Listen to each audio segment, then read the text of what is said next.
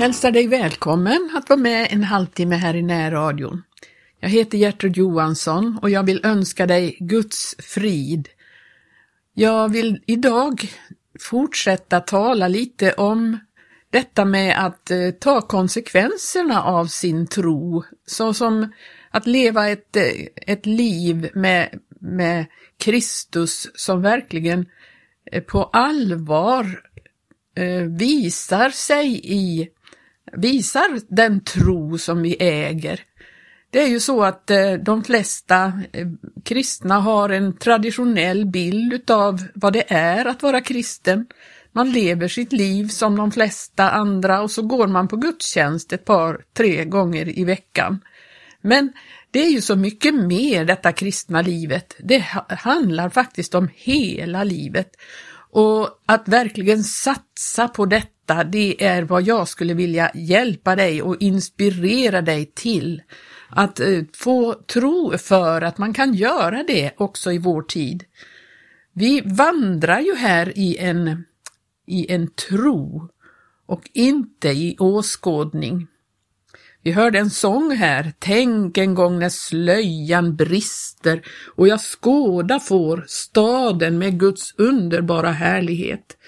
Det är ju det vi satsar på, en stad där ovan som Gud har berett för oss, ett rike som inte kan bäva som det står i Hebreerbrevet 12. Ja, då ska vi vara tacksamma för vi ska undfå ett rike eh, står det, som inte kan bäva. Låt oss vara tacksamma, säger Hebreerbrevets författare. Och det är ju så här att eh, det är eh, verkligen på allvar att kunna le leva sitt liv för detta. Jag har tagit upp det här, detta med att vi har faktiskt plikter i tron, som det står om i, i, i första Johannes brev, så står det ju det de plikter som finns. Den som säger sig förbli i honom, han är också pliktig att själv så vandra som han vandrade. Och att eh, eh, i tredje kapitlet, 16 vers står det, därav att han gav sitt liv för oss har vi lärt känna kärleken, så är också vi pliktiga att ge våra liv för bröderna. Och att ge sitt liv för bröderna, det handlar ju om att använda sin tid, sin kraft, sina resurser för församlingen, vilket det är ju bröderna, det är församlingen, syskonen. Och hur ska man göra det om man lever bara sitt eget liv i sin egen lilla värld och så samlas man ett par gånger i veckan och träffar syskonen, bröderna. Hur, hur ger man sitt liv för varandra då? När vi måste komma ut ur det traditionella mönstret och fatta att det finns ett mycket djupare och, eh, och mera eh, Eh, innehållsrikt liv som vi kan leva med Jesus. Eh, det är eh, att satsa sitt liv för det som blir evigt bestående. Vi har ju faktiskt Guds ord på det också i Andra Korinthierbrevets ehm, femte kapitel och sjunde vers som jag citerade här, ty vi vandrar här i tro och icke i åskådning, står det. Eh, och vi har eh, i fjärde kapitlets artonde vers så står det åt oss som inte har till ögonmärke de ting som synas, utan de som icke synas. Ty de ting som synas, de varar allenast en tid. Men de som icke synas, det varar i evighet. Och det handlar ju om detta att eh, vi, vi eh, vi försöker inte bevara vårt liv som det står i, i eh, vi kan titta i Lukas. I Lukas nionde kapitel står det så här. Eh, 24 versen. Ty den som vill bevara sitt liv, han ska mista det. Men den som mister sitt liv för min skull, han skall bevara det. Och vad hjälper det en människa om hon vinner hela världen men mister sig själv eller själv går förlorad? Vad betyder det här? I 23 versen säger Jesus, om någon vill efterfölja mig så försaker han sig själv och tager sitt kors på sig var dag, så följer han mig. Och så kommer det här till den som vill bevara sitt liv, han ska mista det. Det handlar om att mista sitt liv i den här världen. Alltså vi lever inte vårt liv här i världen Eh, så att vi vinner allt vad världen har att erbjuda, utan det vi vinner, det syns inte här i tiden och världen, det märks inte på det sättet. Och människor kan tycka att vi, att vi är de som är förlorare, men i själva verket så är vi de stora vinnarna. Nu ska jag läsa ur ett, eh, ett sammanhang som står i Josua. Jag har tänkt mycket på det sammanhanget och för att eh, eh, ni alla radiolyssnare här ska eh, förstå vad det här handlar om. Jag vet inte hur väl insatta ni är i, i Guds ord, men i Josua så står det om ett tillfälle när Israels folk skulle inta Jeriko. Och Jeriko var ju en befäst stad och den var svår för dem att inta, men Gud gav dem eh, befallning att de skulle inta den staden och de skulle göra det genom att tåga runt Jeriko sju dagar. Och den sjunde dagen skulle de tåga runt Jeriko sju gånger. Och så skulle eh, och de gjorde det, de tågade runt där och då rasade murarna och de kunde gå, komma in i staden och så, och så kunde de eh, inta hela den. Och detta var ju ett stort under, någonting som Gud gjorde. Men de hade fått en befallning så här att ni ska inte ta någonting av bytet där inne. Ni ska ta er väl tillvara, står det i Josua, 6 kapitlets 18 vers. ta er väl tillvara för det tillspillogivna så att ni inte sen ni har givit det till spillo ändå tar något av det till spillogivna och därigenom kommer Israels läger att hemfalla åt tillspillogivning och så drar olycka över det. Allt silver och guld och allt som är av koppar eller järn ska vara helgat åt Herren och inga ingå till Herrens skatt. Det var väldigt viktigt att de gjorde så här. Och jag, jag, tror och tycker att det kan vara en bild på detta, att inte ta vara på någonting utav det den här världen har att göra. Om man tänker att Jeriko är en bild på det befästa världsriket, vilket vi ska i våra liv eh, låta bli till spillogivet. Alltså det ska vara för oss någonting värdelöst, någonting som inte vi ska behålla. Vi ska inte ha det. Vi behöver det inte. Det är inget värt för oss. Och vi eh, får då eh, göra som, som det här, alltså låta allt detta vara värdelöst för oss. Men så fanns det en man som hette Akan som förgrep sig. Han eh, tog något av det tillspillogivna. Eh, och det fick han ju inte göra, men han hade gjort det i hemlighet och det blev uppenbarat. Och så, och så i sjunde kapitlet så står det om allt det här, hur, hur de då eh, genom detta inte vann seger över en annan liten stad som heter Ai. Och detta blev, de fattade inte vad det hade hänt, men då kom det fram att någon hade i alla fall tagit av det tillspillogivna. Och då ska vi se i 20-21 versen i sjunde kapitlet där i Josua så står det eh, när de väl hade fått fram vem det var så säger Akan så här, Akan svarade Josua och sa, det är sant, jag har syndat mot Herren Israels Gud, ty så har jag gjort. Jag såg bland bytet en dyrbar mantel från Siniar och 200 siklar silver och en guldplatta, 50 siklar i vikt och till detta fick jag begärelse och tog det. Se, det är gömt i jorden i mitten av mitt tält och silvret underst. Och då sände Josua några män dit för att se efter och de skyndade till tältet och de fann det gömt där i hans tält och silvret underst. Och detta var ju en förfärlig olycka för Akan som hade tänkt att han skulle ha det här för sig själv, att ingen skulle märka någonting. Och för hela Israels folk eftersom detta gjorde att Israels folk då eh, inte vann, vann eh, Eh, de förlorade i striden och eh, deras kraft liksom vek ifrån dem därför Gud eh, räknade detta som att det var hela Israel som hade syndat, fast det var en enda man. Men vad jag tänker på, det är det här vad Akan hade tänkt. Han hade tänkt ha det där i mitten av sitt tält. I smyg så skulle han bevara något av detta som Gud hade sagt. Det här är inget värt, ni ska inte ta vara på det. Silvret och guldet ska tillhöra Herren och allt det andra ska inte, eh, det ska brännas upp och, och ni ska inte behålla någonting av det.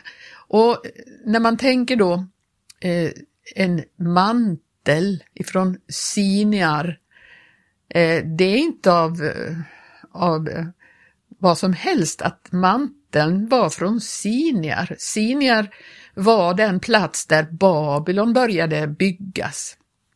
Det var den plats där eh, en där människorna skulle försöka bygga upp ett annat, någonting annat än vad Gud hade tänkt. Och man börjar bygga för att bygga sig upp till Gud själv. Och detta var ju då begynnelsen till det stora Babylon som är en, den fallna kyrkan. Och en mantel är ju bilden på att få ett ämbete, en, Eh, att man tar på sig en mantel det är ju att eh, få en fin, ett fint ämbete, en titel. En, och jag tänker att det är bilden på att skaffa sig en karriär här i tiden och i världen och bli någonting i den här världen. En, en bild på detta att man eh, bygger upp något fint, någonting som människor aktar och eh, detta ville Akan ha eh, ifall han ifall det inte skulle gå det här med Guds folk. Han hade tänkt att det ska jag ha i, för mig själv. Och den här silvret och guldet, det skulle han ha för sig själv som någon slags reserv, så att han skulle bevara det i sitt eget liv. Jag tycker det är bilden på en som eh, försöker, eh, försöker behålla sitt eget liv. Och som vi läste, det är den som satsar eh, på sitt eget liv, han mister det. Eh, vi läser det igen i Lukas 9, ty den som vill bevara sitt liv, han ska mista det. Akan är väl en bild på den som vill bevara sitt liv men mister det.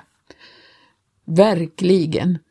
Och vad hjälper det en människa om hon vinner hela världen men mister sig själv eller själv går förlorad? Och den som blygs för mig och för mina ord, för honom ska Människosonen blygas när han kommer i sin och sin faders och heliga änglars härlighet. Eh, det är ju så här att, eh, att det, kan, eh, det kan vara en frestelse för människan att vilja behålla behålla för sig själv det som faktiskt ingenting är värt. Det står så här i Lukas, ja det finns mycket här i Lukas 12 om det här. Livet är ju mer än maten och kroppen mer än kläderna. Först säger han så här, gör er inte bekymmer för ert liv, vad ni ska äta, ej heller för er kropp, vad ni ska kläda er med. Livet är ju mer än maten och kroppen mer än kläderna. Ge akt på korparna, de sår inte, inte heller skördar de och de har varken visthus eller lada och likväl föder Gud dem. Hur mycket mer är inte ni än fåglarna och vilken av er kan med allt sitt bekymmer lägga en aln till sin livslängd?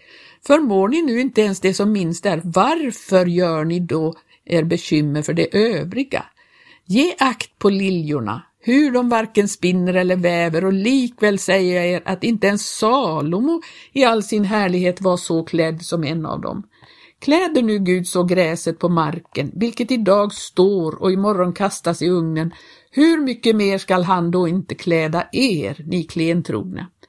Sök därför inte heller ni efter vad ni ska äta eller vad ni ska dricka och begär inte vad som är för högt Efter allt detta söker ju hedningarna i världen. Och er fader vet att ni behöver detta. Nej, sök efter hans rike, så skall också detta andra tillfalla er.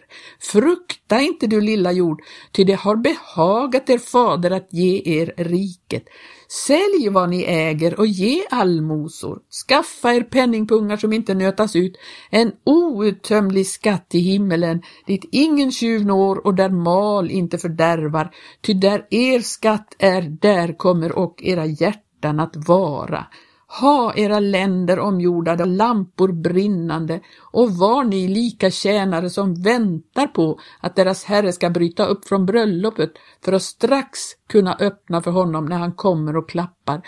Saliga är de tjänare som deras herre finner vakande när han kommer.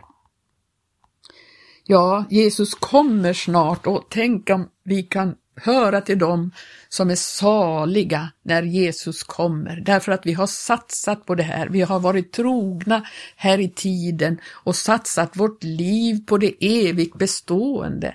Vi kommer att få vår försörjning här, för vi, Gud vet att vi behöver allt sånt. Det är inte så att, att eh, vi kommer att vara lottlösa för att vi satsar på ett annat sätt. Men de här frågorna har vi i Maranataförsamlingen tagit upp under årens lopp och vilket har gjort att vi har blivit en skara som är, eh, ja, i många år var ganska illa eh, sedd hos eh, kristenheten i stort. Man nästan skämdes för att man Eh, hade haft någon slags beröring med Maranata i, i den tidiga eh, perioden. Och det fanns till och med de som ljög om var de hade blivit frälsta därför de skämdes för att förknippas med Maranata. Det var en som fick den frågan för några dagar sedan, en vän till mig som hade fått den frågan av någon, vill du förknippas med Maranata? Och jag tänker så här, är du villig att förknippa förknippas med dem som tar detta, denna kallelse på allvar så att du inte får någon karriär i den här tiden, att du inte får eh, samlat någon rikedom här i tiden, att du kanske hör till den skara som lever i enkelhet och ser ut som en förlorare här i tiden. Är du villig till det? Är du villig att förknippa förknippas med den skara som eh, lever utanför lägret med Jesus och bär hans smälek? För det är en smälekens väg att följa Jesus och verkligen vara med honom utanför lägret. Det är en smälek i tiden. Man har, får ingenting som människor berömmer. Man får bara Eh, man får bara, eh, vad ska man säga, sneda blickar. Men tänk att få satsa på det evigt bestående. Det är faktiskt också en tid nu då det mer än någonsin behövs att den skara som hör Jesus till står upp och sluter sig tillsammans för att bättre kunna tjäna honom, för att bättre kunna tjäna syskonen. Det är en tid som är svår att leva i. Vi behöver varandras stöd och hjälp i den här tiden och därför så tror jag att det behöver uppstå gemenskap med syskonen på ett djupare plan, ett djupare sätt än det traditionella att bara gå till kyrkan ett par gånger i veckan. Jag tror att vi faktiskt behöver varandra så till den grad att vi ses varje dag att det står ju det ständigt var dag var de endräktigt tillsammans hemma i husen, bröt bröd och lovade Gud i hjärtats enfald. Du och jag kan faktiskt ha en sån gemenskap med de syskon som finns runt omkring oss.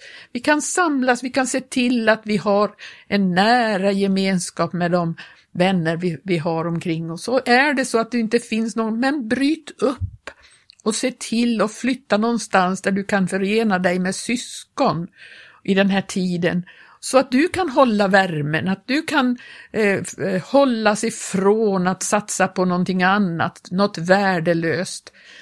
Paulus han säger det att allt det som var mig en vinning, det har jag för Kristi skull räknat så som förlust, säger han i Filipperbrevet. Han, han hade ju en karriär, han hade en massa saker som han kunde berömma sig av, men han ville, eh, han räknade det som förlust mot det som är långt mer värt, kunskapen om Kristus Jesus min Herre, för det är för hans skull som jag har gått förlustig alltsammans och nu räknar det som avskräde för att jag må vinna Kristus och bli funnen i honom, inte med min egen rättfärdighet, den som kommer av lag, utan med den rättfärdighet som kommer genom tro på Kristus, rättfärdigheten av Gud på grund av tron, ty jag vill lära känna honom och hans uppståndelsens kraft och få känna delaktighet i hans lidanden i det jag blir honom lik genom en död sådan som han, skriver han här i Filipperbrevet eh, 3. Ja, och i tjugonde versen säger han, vi åter har vårt medborgarskap i himmelen och därifrån väntar vi också Herren Jesus Kristus som frälsaren, vilken ska så förvandla vår förnedringskropp att den blir lik hans härlighetskropp genom den kraft varmed han kan underlägga sig allt. Gud är så god, han, han har gett oss så mycket och vi kan lova och prisa honom. Hela Saltarens sista kapitler, de handlar om att lova Herren. 147, 148, 149, 150, allting handlar om att lova Herren. Därför han är så god och detta är nog skrivet av David, jag vet inte men det, de tidigare psalmerna är, är av David och så handlar det om att lova Herren. Lova Herren, ända från 146 versen, psalmen eh, salmen menar jag så, så, så lovar han Herren därför att han har börjat lära känna honom och förstå vad han har i beredskap. Må Gud välsigna dig att satsa ditt liv på det evigt bestående, det rike som inte kan vackla. Vi får vara tacksamma för att vi har en sån underbar frälsare och en sån underbart hopp. Gud välsigne dig så hörs vi igen om en vecka.